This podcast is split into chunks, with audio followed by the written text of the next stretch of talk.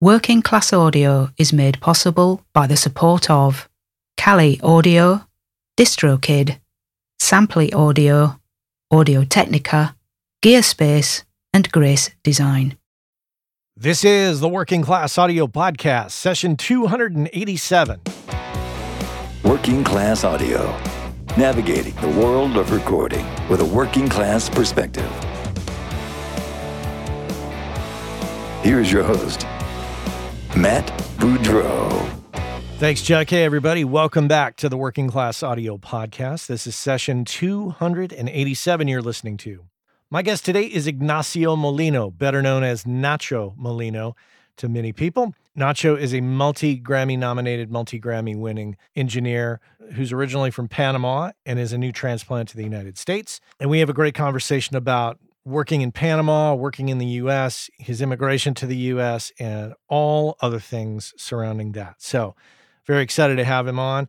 Nacho Molino coming up here on the Working Class Audio Podcast. All right, grab those coffee cups. What are we going to talk about? What are we going to talk about? Everybody's wondering. Let's talk about Michael Jordan. What? This is an audio podcast. Why are we going to talk about Michael Jordan? Get your coffee cup and I'll tell you why. I was talking to my friend, former WCA guest Kevin Ward, the other day, and we were talking about Michael Jordan and the documentary that's out on him. And we were talking about his career and the shots he had taken, the millions of shots, well, not millions, but thousands of shots he missed, and the game winning shots. And what came out of that was the fact that you just got to keep taking shots. I know it's it's a metaphor. I, you know where I'm going with this. But that's the thing, you know, not everything you do is going to be award winning or Grammy winning or Tony Award winning or, you know, whatever it is, or, or, Oscar winning or I don't know what they give out for games or game sound. But, anyways, I don't care what kind of audio discipline you're in. If you haven't had any successes that enable you to put trophies on your shelf, that's okay. Some of you don't even like the awards, and some of you do. And if that's important to you, my recommendation to you is is you just got to keep taking shots, just like Michael Jordan. You've got to keep working and working and working and working. If you're not failing, you're not trying. I know we have to put this into perspective. Working on a record that doesn't get any recognition necessarily in the national spotlight is not necessarily a bad thing, right? I mean, how many bands have you all worked with, or games that, or films that just don't really see the light of day because of various circumstances? I can tell you, I've worked on tons of records that nobody knows about, nobody cares about.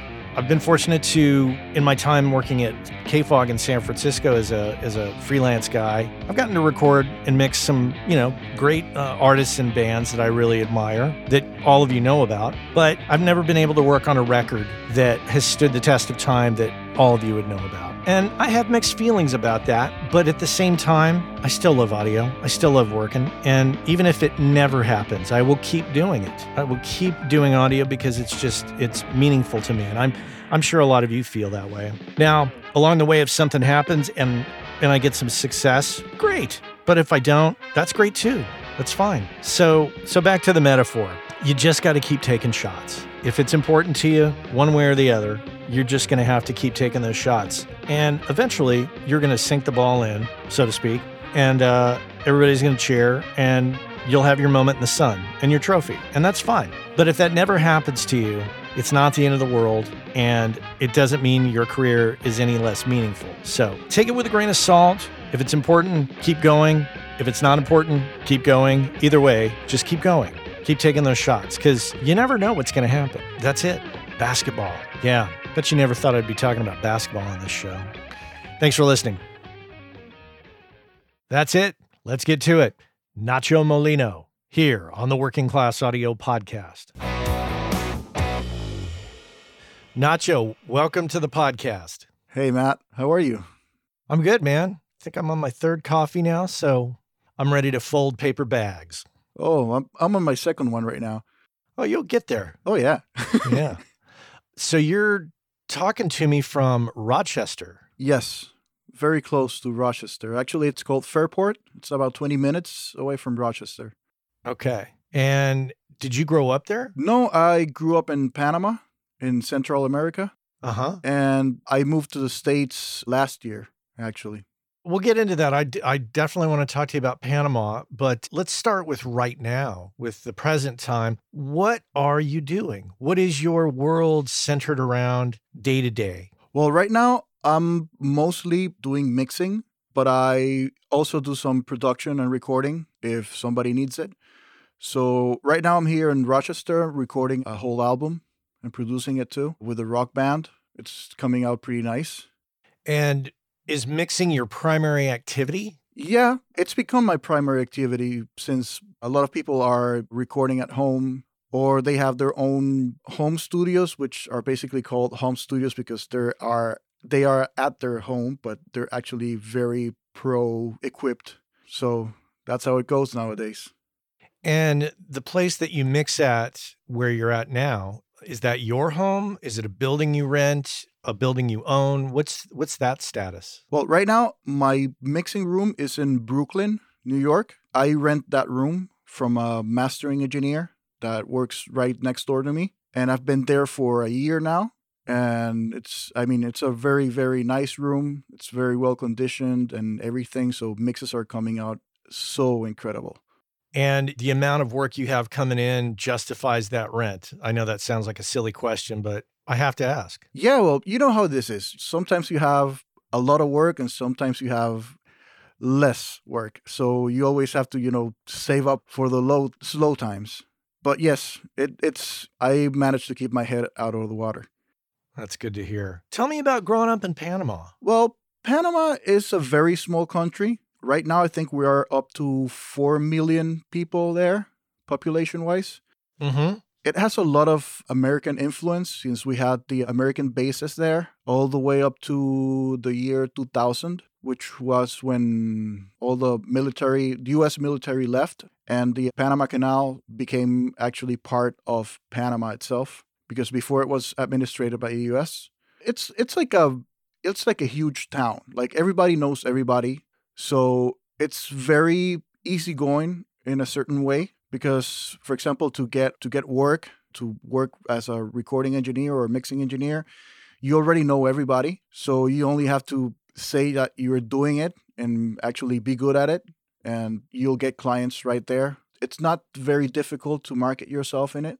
And music scene wise, what's what's that like? well since the population is very small you have you know you have the traditional genre based scenes like you have metal or you have rock or you have salsa or whatever but there are very small scenes. So as a recording engineer or producer or mixer you have to you have to be good at everything people throw at you. If not you're gonna die out of hunger you know So you can't really specialize. You can't you can't hyper focus on one task. You got to be able to do a bunch of different things. yes and you you have to do them all the right way or people will go somebody else How old were you in 1989? 1989 i was eight years old You were 8. Do you have Yeah. any memory of the Noriega years and the US coming to get Noriega? Yeah, I remember that. It was pretty scary, to tell you the truth. I remember I used to sleep on a bunk bed, and I used to sleep on the top bed. My brother would sleep on the bottom one. And every night I would get my parents telling me to just sleep on the floor because they didn't want any missing bullets coming through the window or anything.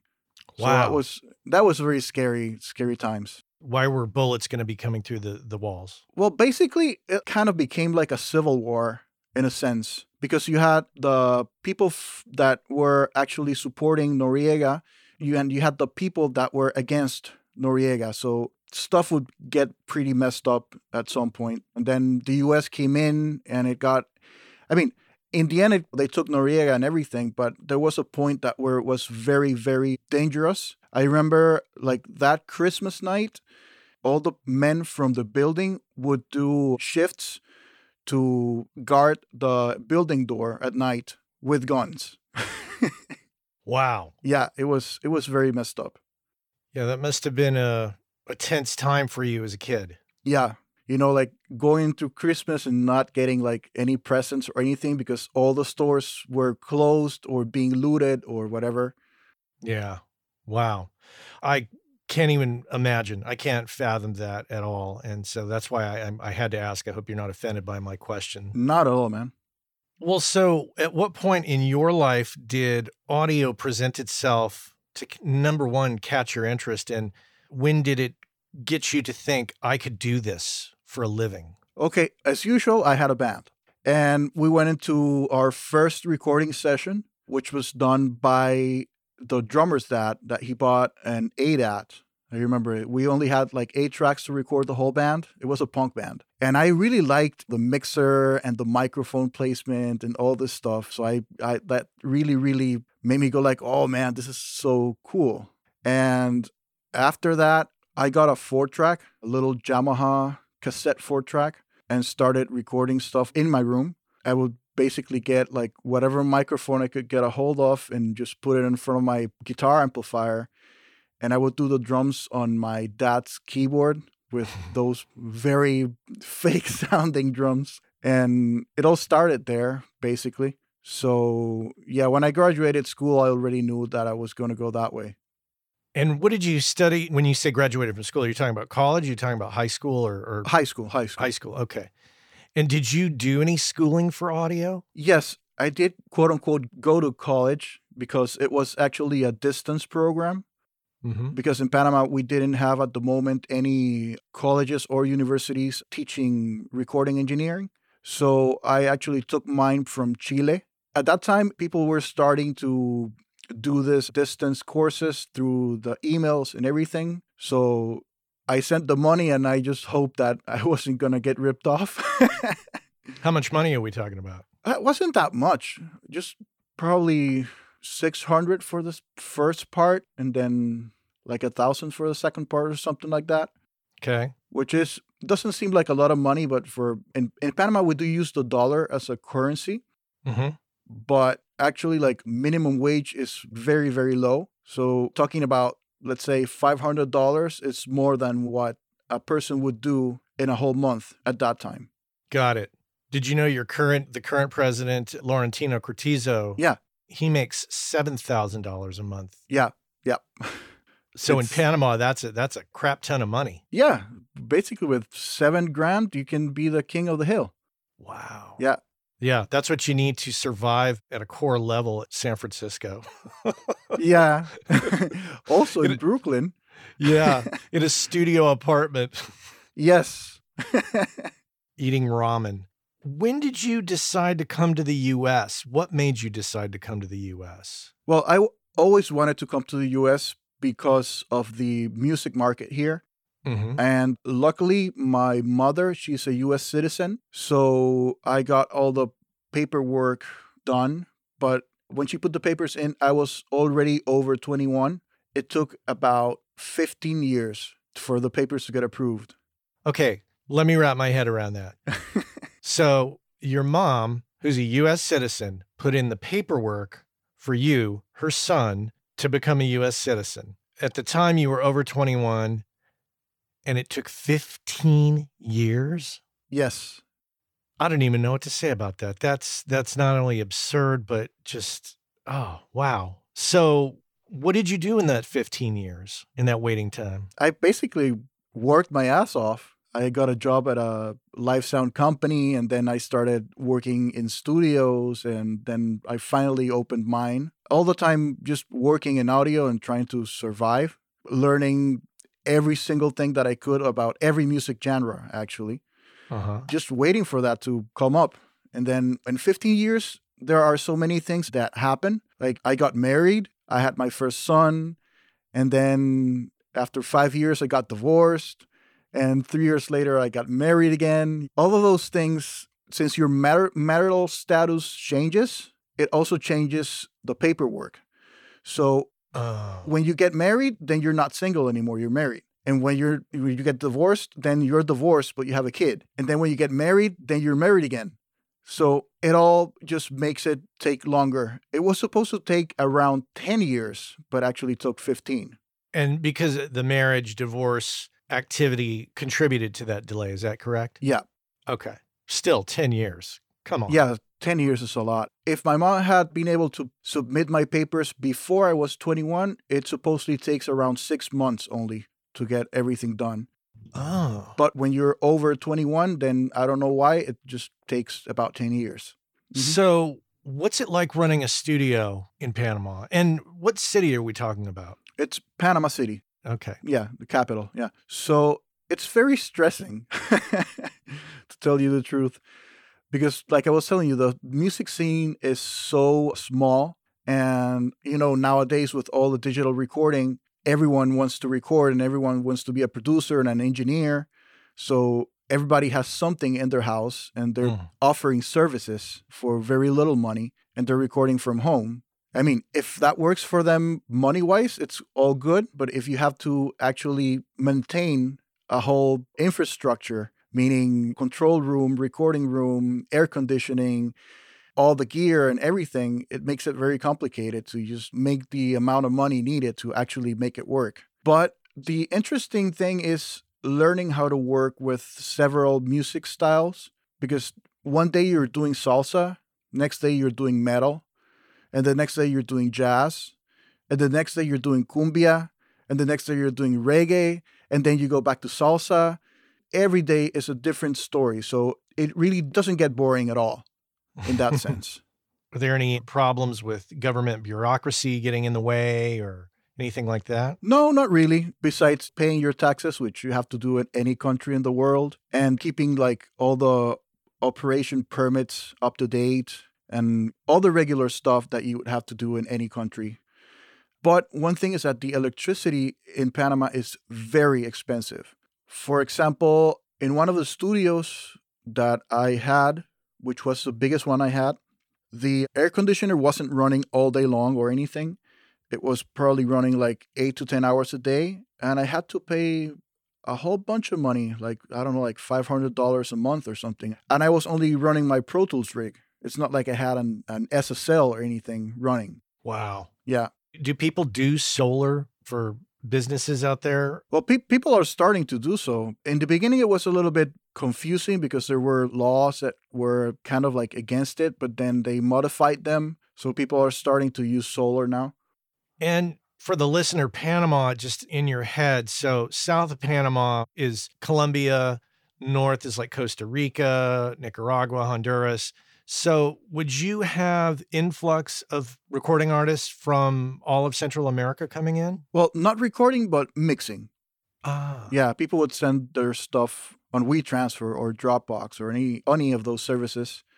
And yes, you'd be mixing stuff from all over Central America. And yeah, also one good thing is that since those countries are not too far away, if you have a band, you can always just go tour to all the, those other countries and then make like a partnership with another band. And for example, they take you to Costa Rica and you play a couple of shows there, and then you take them to Panama and they play a couple of shows there. Hmm. Because, I mean, it's only an hour flight. oh yeah, because oh yeah, Panama City in relation to San Jose, Costa Rica, that looks like a hell of a drive. So yeah, an hour flight sounds great. Yeah, I went to San Jose, Costa Rica in a bus several times, and it's like about 16 hours or so. That's just too much. I think that all the uh, driving in a van, touring in my 20s just burned me out on that. Yeah, I understand it. Okay, so you come to the US. Now, what's that like when you get notified that, hey, it's time? Your 15 year paperwork cycle is complete. come on in. I mean, it was very exciting. I was very happy that I could finally come. At the time, I had a, a business partner that, you know, how things happen in life, that everything gets aligned for everything to happen. Yeah. My ex business partner is not from Panama, he's from Argentina, hmm and we're still very close friends. So at that time, he was actually thinking about going back to Argentina because his parents are they were getting older and everything so he was actually thinking about leaving panama and then i get my papers done and then that was like okay let's just go our separate ways and just close the business there and my wife she's from colombia and she she didn't know how to speak english at all so that has been a very fun thing teaching her how to speak english so that she can have her own life Well, when, we got here, it was February, and we went to my mom's house in Salem, Massachusetts. So it was snowing like crazy.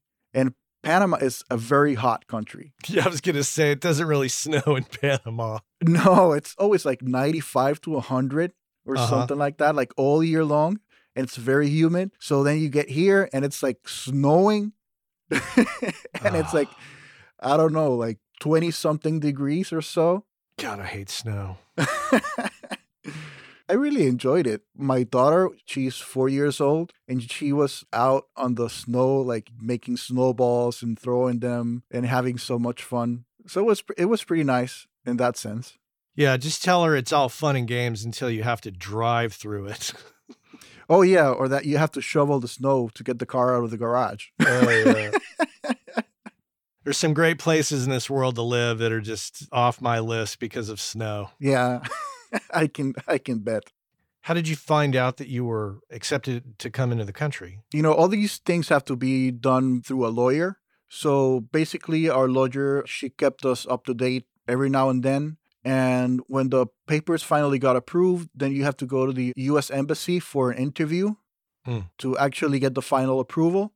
And so, yeah, we were like nervous as hell, as you can imagine, because it's not the same as a tourist visa where you go there and you just show that you have a job in Panama and that you are not going to stay in the U.S. doing nothing but you're basically coming to the US to make a living. So they background check you all the time and they do all this research and whatever. And then you go to the interview and they ask you a whole bunch of things and whatever. But it all came out good and we got our papers approved. And then we had to wait, like, I think, like for a month or so to get the seal on the passport, which is basically like a temporary temporary green card and then you come here to the US and then you go through migration.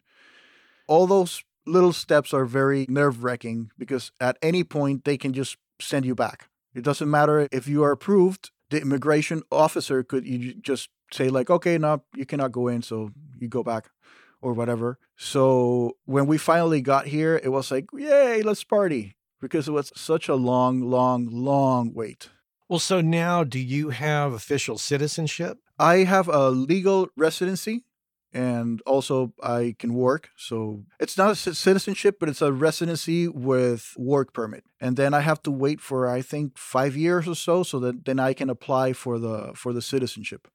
Oh, okay. Okay. Yeah. Yeah. Bjorgvin Benediktsson from Audio Issues, who's been a guest of mine and who's a friend of mine, he came from Iceland and I think he went through a similar process of waiting Yeah. and eventually applying for citizenship. Interesting. Yeah. Mhm. Okay. So, and how long's it been again? Tell me. Yeah, it's it's about a year and a half. About a year and a half. Huh. Yes. Well, what do you think so far? Well, so far I'm loving it. I've met so many new people, so many great people that have been very welcoming. I mean, I know for you right now, like what the country is going through is very unusual. oh, yeah, to say the least. yeah. But in Panama, that would be just complete normal. So, like everything that's happening right now is basically the day to day in Panama. Like it's completely standard for me. I mean, I should pay more attention to it, but I haven't because it's basically, you know, normal. And I know it's at some point it will go away and it will all come back to being like the normal US that it was before. So, yeah, I mean, it's been really great because, like I told you, I've met so many people and I've met so many engineers that I admire a lot. For example, right now I'm in your podcast, which I listen to all the time. And I've literally heard like every single episode of it. So, you must be really tired of listening to my voice. oh no, man. like every single episode has its own thing, and you always get something out of it. It's very interesting. Well, I'm thank you. That's great. I'm glad you you feel that way. Hey, our friends over at DistroKid have created the DistroKid app for Android, which allows you to do some key things such as check your stats from Apple and Spotify, edit release metadata, upload new releases, and a host of other features. And remember, WCA listeners get 30% off your first year at DistroKid. And if you just head on over to workingclassaudio.com slash WCA30, you can follow the link, get your 30% off, and be off to the races. So check our friends out at DistroKid and make sure and get your 30% off by going to workingclassaudio.com slash WCA30. About a year and a half ago, I signed up for Samply.app and I have to report back and say that I'm completely thrilled with it and it's working out quite well. It gives me the ability to upload mixes and masters to the website and provide a super pro looking interface for my clients. They can drop comments in the timeline. They can listen on any device. They can listen to it in high res. And if I want them to pay for the mix or master before they download it, because of the Stripe integration, I can set that up. There's also Dropbox integration, which allows me to quickly create a folder in my Dropbox, which automatically syncs with Samply, makes it much more simple. You should check it out for yourself, but there's a deal to be had. So use the code WCA20. Go to samply.app or samply.app, use the code WCA20, get 20% off, and you'll be off to the races. It's a fantastic tool that I think you're going to enjoy and will definitely make you look a lot more pro when you're delivering files to clients. Skip that whole business where you send it to them over Dropbox. That looks totally amateur at this point. Use samply.app and use that code WCA20, and I think you're going to be really thrilled. Samply.app. Check it out. Well, so you've got some Grammys under your belt, Yeah, and those happened prior to you coming here. right. Did that have any impact on your getting in here? No, according to the lawyer, that doesn't matter. Okay, okay. Maybe maybe if I was asking for an, like a work visa or an artist visa, then it would have an impact. But for a residence, it doesn't matter.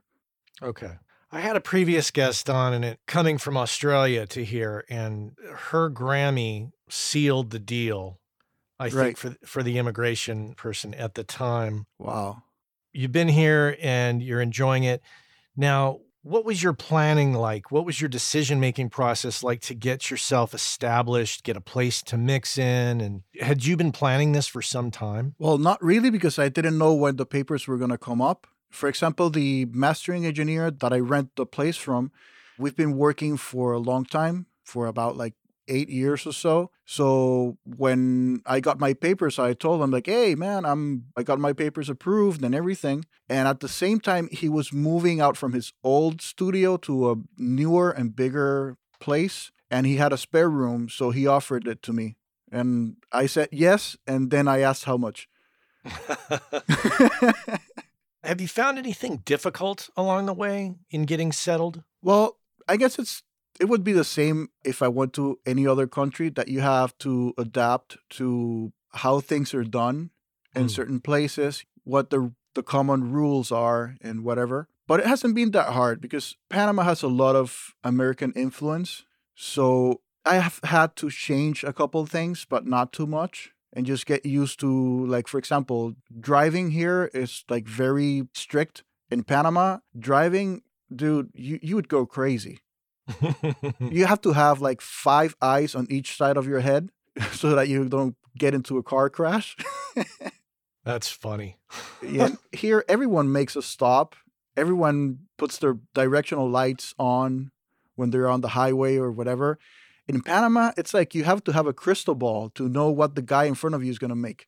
I'm going to have to disagree with you there. I don't feel like everybody's using their turning indicators as they should be, at least where I live. And that's probably, if you ever find yourself in a car with me and I burst out in a tirade of F words, that's probably because the person in front of me is not putting their turning indicator on. Well, I'm pretty sure there are there are always exceptions, but like the majority of people do at least. Yeah. Compared to Panama. over there in Panama, you cannot actually use the your turning lights because if you're gonna change from a lane and you use that turning light, the guy that's coming behind you, he'll take your space. so you just change lanes and that's it. Got to keep them guessing. Yeah. now that you're here and you've got a place to work and getting established, figuring out the lay of the land, what are you doing to promote yourself, to find work, to continue in the adventure that is audio? well, first of all, I've been trying to network, probably not as much as I should, but I've been trying to network with bands and artists and whatever. I luckily have my usual clients from before moving in. So I've been getting work from them. Even when this whole virus thing came up, I thought everything was going to go downhill. And fortunately, it hasn't. I've kept myself busy enough. Yeah, I mean, it's just a matter of getting onto the social networks and just talking to people and posting stuff whenever something gets released and whatever. And hopefully, someone who likes your work will message you or something. Yeah, or find you on LinkedIn like I did. Yeah.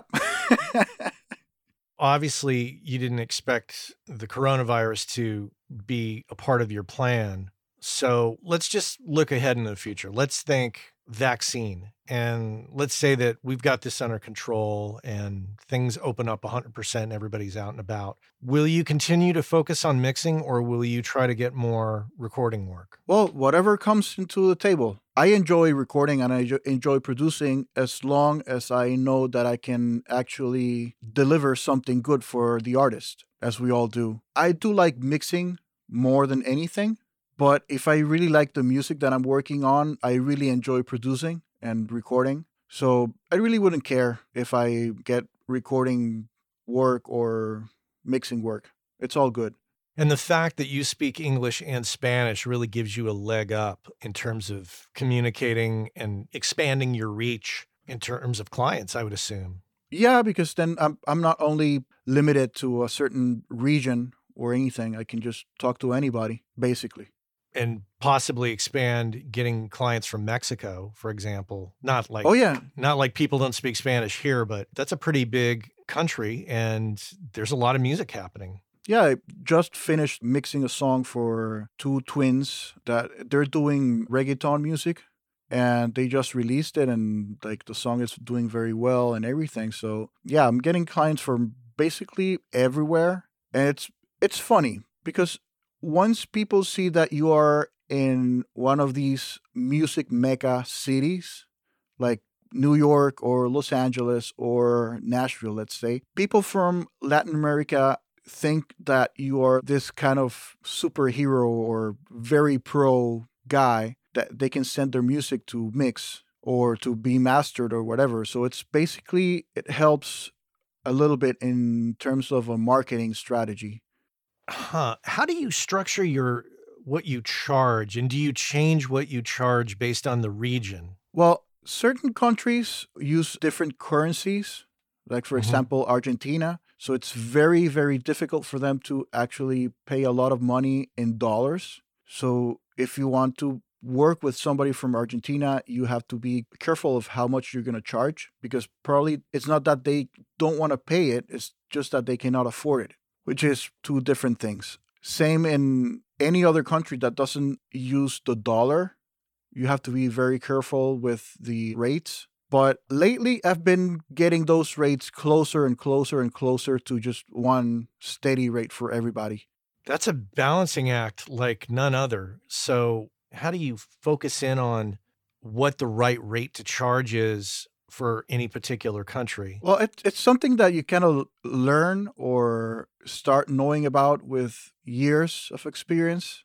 Uh-huh. For example, my ex business partner, he's from Argentina. So he, he would tell me, like, okay, that's, we have to charge this much because then they're not going to take the, the, the project or whatever. So figuring out Argentina was easier. Mexico, the rates there are very cheap but for some reason they don't have much issues paying like a regular rate for real because I think they send a lot of stuff to be mixed and mastered outside of Mexico. So they're kind of like used to that. But for example, Costa Rica and Colombia, most of the time you have to be careful that you're not over not not overcharging because it's not like you're overcharging, but you're overcharging to their angle, to their point of view, you know? Right for that market, for that economy, for that that ecosystem. Yeah, so the interesting thing is like it doesn't matter how much I charge, I always have to deliver a good product. So it's very difficult because you cannot say like, okay, if I mix a certain amount of songs a month, I'm going to be fine.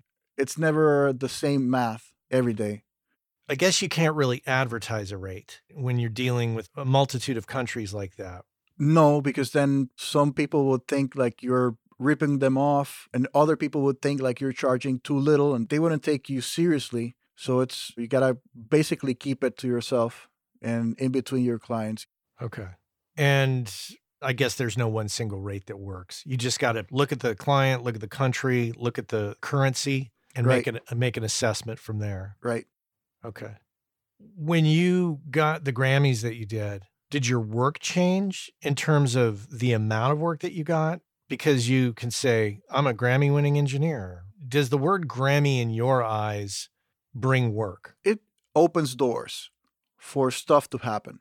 It makes it easier for you to probably negotiate a project. Or if you come up with an idea, then people will open the door for you to have a meeting easier than if you don't have a Grammy. But you still have to put the work in to get more work.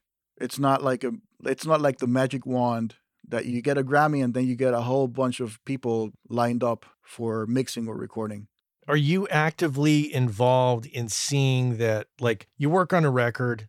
There's a lot of different things that have to happen after a record is completed in order for it to be even heard by a Grammy committee. So, are you actively involved in what happens to that record afterwards to see it through to make sure that it's heard, potentially nominated, etc.? Or do you just do your work and cross your fingers? Every time I work on a record that I think it's worth submitting, I make sure that either the artist submits the record or I'll submit it myself. Depending if they are a member of the Academy or not, then if they are a member, they'll submit it by themselves. And if not, then I'll submit it.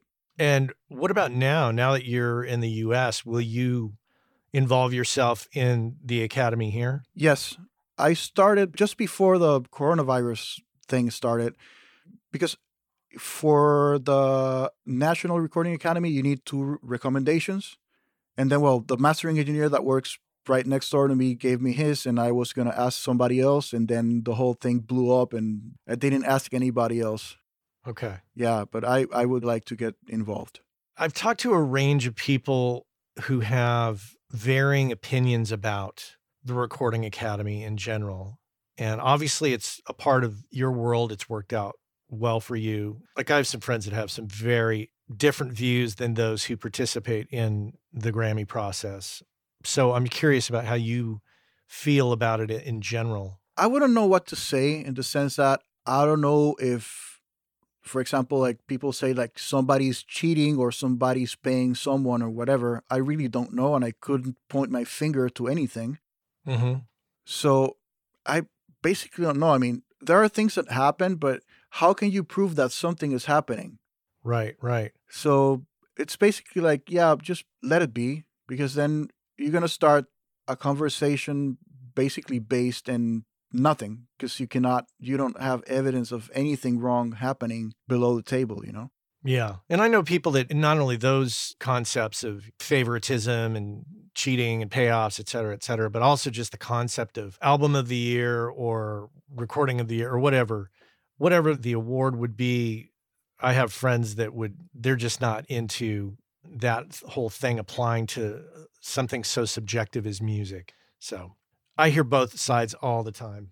Yeah, but for example, I'm I'm a voting member for the Latin Academy. So when it's time to vote, you have so many options to vote vote for. So the right thing would be to actually sit down and listen to all the options, right? At least one song, at least.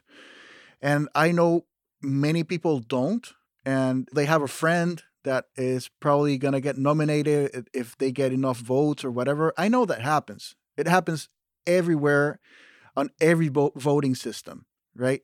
It's human nature, basically. The right thing would be just to listen to the whole thing if you can, and then submit your votes based on something that's valid. The th- other thing is that some people say that popularity doesn't count in the Grammys, which could be true if people did their homework of listening to everything, which is basically very difficult to do. For example, if let's say Adele gets submitted, how many people know Adele, right? So that name is just gonna grab your attention right there.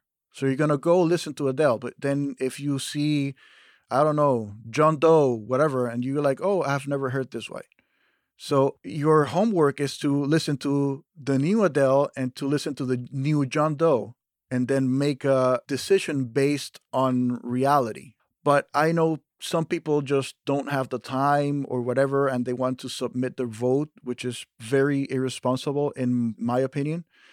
But I know there are people that just do that or that they vote for their friends or all these sort of practices that are not correct. It's just like the US Congress. yeah, but it's you know, it's the same it's just it happens on every voting system. Yeah. You're right because basically if like just to go down that rabbit hole for a bit, there are people in the US government and Congress that don't read bills when they come up. They vote for their friends because, you know, oh, vote for me because I've got this is my bill. Oh, yeah, I'll vote for it. But they never read it. So it's out of laziness and just accepting that that's what it's going to be. And it's the same thing maybe in in the world of the recording academy is it yeah because i mean it's not the academy that's uh, who's the one to blame for, you know. It's the members. Yeah, it's the it's the members because members vote and the academy respects the vote and they put out the winner according to the votes. So yeah, again, if people start talking and talking and talking, they mostly don't have any proper evidence or base to say something because even me right now saying what I'm saying. It's something that I've seen people do, but I don't have evidence of it. So it's not like I can just point my finger at anyone. Mm-hmm. I wouldn't blame either the academy or the president or anyone in the administrative part or anything. It's just the way it goes. Yeah.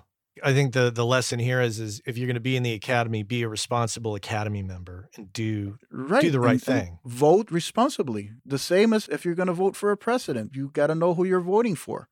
Exactly. I'm not going to go down that rabbit hole.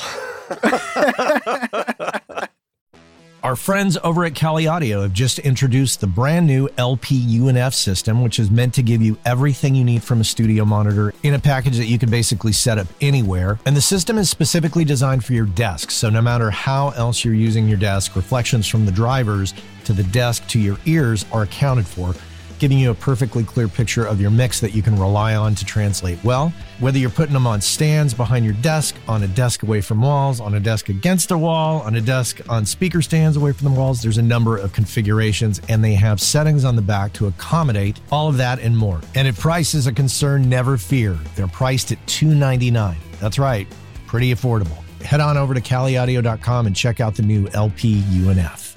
Very interesting. So, what about business and money and the art of recording?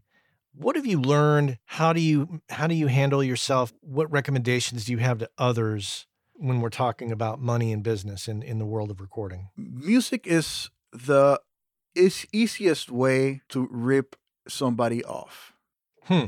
It's the easiest. So just make sure that you either charge a deposit or you get paid up front or something because a lot of people just go like ah okay i'll give you the for example a 50% deposit and when they're finished recording they don't have the other 50% and there's no contract for that.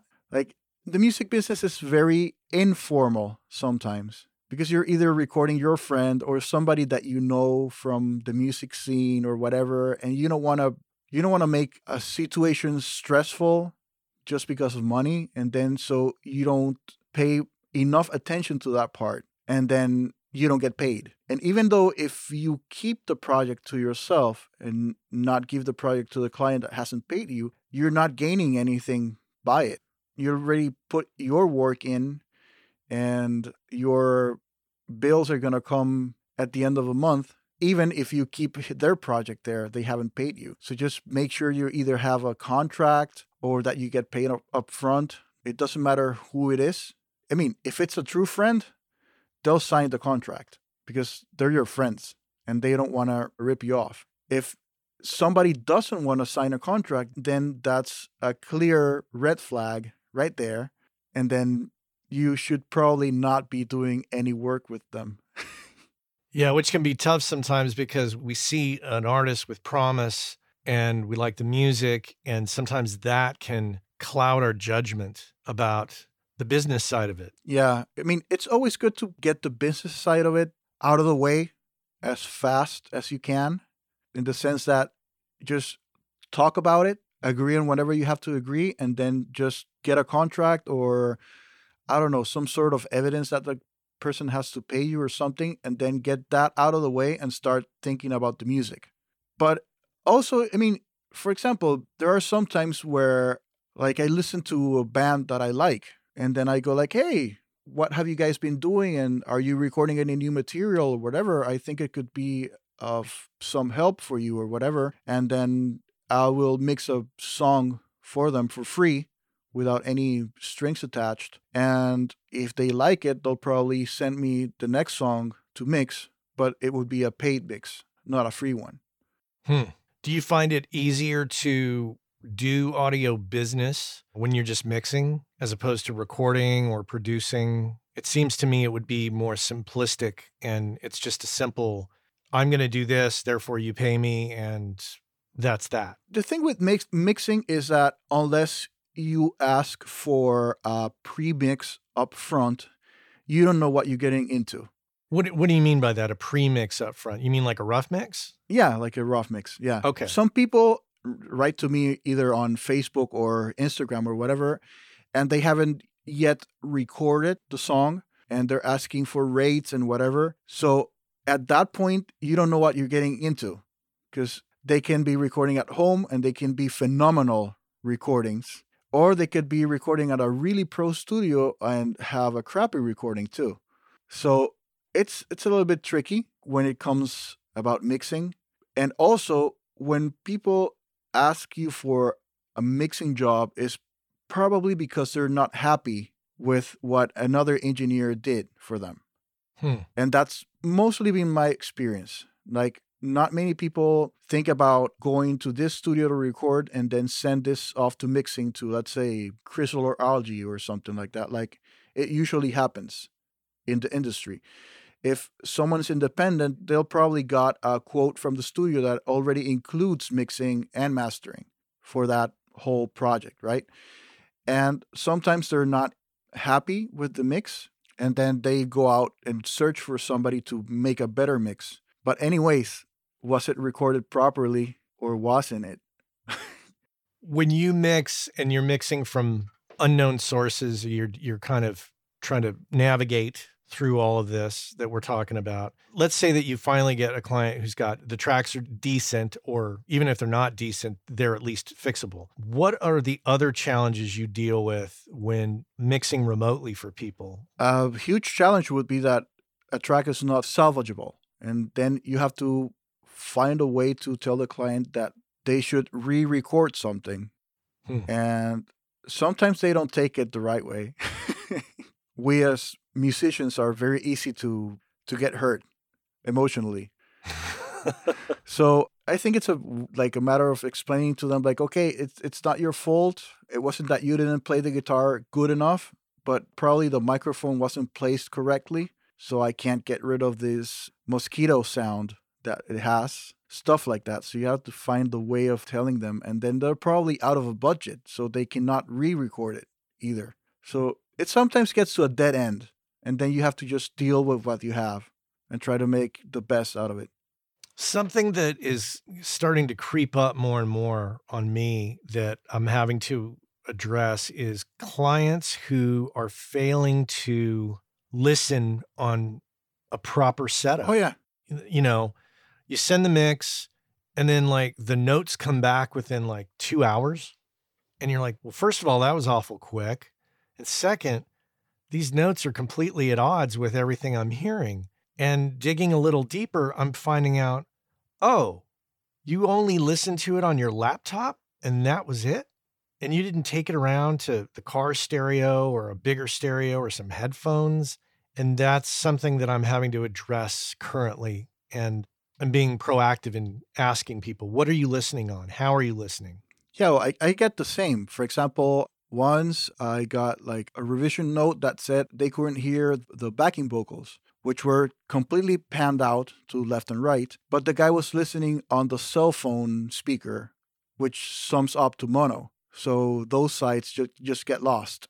And then it's like, how can you not listen to them? I can listen to them perfectly here in the in my room. And he's like, well, and I don't know, but I can't listen to them in my cell phone. I'm like, on your cell phone, right? And then you you kind of like explain to them like, okay, your cell phone probably has one speaker, so you're basically listening to everything that's panned in the center louder than the sides. And then they go like, oh, okay. And then they go to the car and listen to it, and it's perfect. Or some people say like, hey, I can't hear the bass. And it's like, oh, you can't hear the bass. Where are you listening to? On my cell phone. Are you listening like with headphones or through the cell phone speaker? No, through the cell phone speaker. And then you go like, dude, that speaker cannot reproduce those frequencies, so you're not gonna be able to hear the bass of your song or any song. At least wear some headphones or go to your car or you know use your home stereo or something. That's a frustrating thing, I have to admit. There's a level of understanding of audio or just music in general that I think a lot of us just we take for granted. We assume that the client feels the same way we do or addresses things the same way we do. And it's a new world. I mean, with devices that don't re- reproduce low end like laptops and cell phones, et cetera, it's a whole lot to navigate. It's a whole level of education that we have to participate in that I don't think you know maybe the the challenges were a lot different when we were younger and not in this business but drives me nuts Before people used to listen to stuff in their car, like either in their car or at their home stereo because there were no cell phones that w- were able to reproduce music. and people had invested in bigger speakers and Yeah, and they were usually better than the ones you buy today. yeah it's it's a little bit of a tricky thing. I have to admit i do check mixes on my cell phone with the Audiomovers plug-in i'll just stream it out and pop it on and listen for a bit and go hmm oh there's some things i've i'm learning here but there's no low end but it's still fine. Yeah, but I mean, if if if you at least get the kind of like mid highs clear enough, it will it will translate pretty good yeah. to the cell phone speaker. I mean, respecting the frequency range of the speaker, of course, but at least you'll be able to understand what the singer is singing or listen to the hi hat or cymbals without cringing. yeah without it Because- taking your head off Yeah. Yeah, because yeah, they they can get pretty harsh. it's like a sword Yes. uh, well sharpened sword or knife. Yeah, we we we definitely have those challenges of the day of most people are listening on headphones. Yep. So yeah, we're almost out of time. I, I did want to ask you, and, and if this is sensitive area for you, we don't have to go into it. But you have a kid from a previous marriage. Yeah. Are they still in Panama, or are they with you here in the U.S.? No, they're here with me. Oh, okay. Yeah. And is there a lot of going back and forth to Panama? No, actually, my son's mother, she lives in California. Oh, Yeah, so he's with her right now. So he's spending some time with his mom, and I have my daughter with me and my wife. So it's all good. So you know where I'm going with this. The work-life balance thing. You've got a lot on your plate because you're recent to the to the country. You're somewhat established now. You've got kind of a, a foundation going with the studio in Brooklyn. But what's the work-life balance like at this moment? Luckily, my wife is very easygoing in that matter. When she met me, I was already deep into long days. So she's basically used to it. But, anyways, I always try to make some time for her and for my daughter. Right now, for example, my studio, my room is in Brooklyn, but my wife, she's living at my mother's house in Massachusetts. Oh, Yeah. So I go back and forth between Brooklyn and Massachusetts at the moment. Okay. And how are you doing? Are you taking the train or are you are you driving? I usually just take a bus or something. Okay. So Brooklyn and then where in Massachusetts? In Salem? Salem, yeah. Okay, Brooklyn. I'm just sorry. I'm just looking it up. Distance to Salem. It's 200 miles. Holy crap! Yeah. That's 233.8 miles to be exact. That's that's a bit of a that's a bit of a haul. So yeah, well, I mean, it's going to get better since we moved into a new country. It's like starting from scratch again, basically. Mhm. So we're both trying to be as patient as we can because living in Salem is very much more affordable than Brooklyn, for example. Mm-hmm. So right now, I'm just being able to afford the studio and a room where I sleep in. Because, I mean, since I have a daughter, Uh huh. I wouldn't want to share an apartment, and apartments there are kind of very expensive for me at the moment. So, right now, at the moment, I can't afford to like have an apartment in Brooklyn plus the studio. So, I'm just working myself up again. okay. Allow me to play devil's advocate and, and ask you some questions about that in your decision making about like, why did you feel the need that? So you're based in Salem, your wife and your daughter are currently in Salem, your mom's in Salem. Is it necessary for you to be in Brooklyn to work? Can you not set up shop in Salem and still get the same amount of work? The thing about being in Brooklyn is that you are surrounded by musicians all over. Okay. So it's way easier to get work, like way, way easier. And since I've only been there for almost a year, it's still going to take time for me to know enough people that want to work with me to make a steady income stream to actually afford an apartment. Mm-hmm. But it will happen soon. I mean, again, before the virus thing, everything was going just perfect. Like, let's say if nothing happened with the virus, probably at the end of this year, I could be affording an apartment. Okay. So everything was going perfectly. It's just that, well, now we have to wait a little bit more, and that's it. Like I'm telling you, I'm starting over again. It, it doesn't matter if I have my Grammys or whatever. Now I am in another country where I don't know anybody, and nobody nobody knows me either. Well, now they're going to know you. Thank you very much, man. So, yeah, I mean, it's just a matter of time and a little bit of sacrifice. And sometimes, you know, you get desperate and you're like, oh man, I want to be with my family, of course. But then you think in the long run, if you make the sacrifice now, then you won't have to be sacrificing yourself as much in the future. Yeah. Do you travel a lot? I mean, how often do you go back and forth between Salem and Brooklyn? maybe every two or three weeks. I mean, I spend two or three weeks in Brooklyn and then I go and spend a week in Salem and then I go back. But yeah, I mean, right now, well, since everything got really messed up in New York, I went to Massachusetts and I was working from basically my bedroom using a lot of the in ears to mix because the bedroom is not very proper for mixing and now I'm here in Rochester working with this band. And business hasn't stopped. So, yes, I could probably just go to Massachusetts and forget about New York in the sense of the being in the music mecca. Mm-hmm. But I think it's important because there are so many so many musicians there and so many people that I want to know because they're either my heroes from my whole life, be it an engineer or a musician.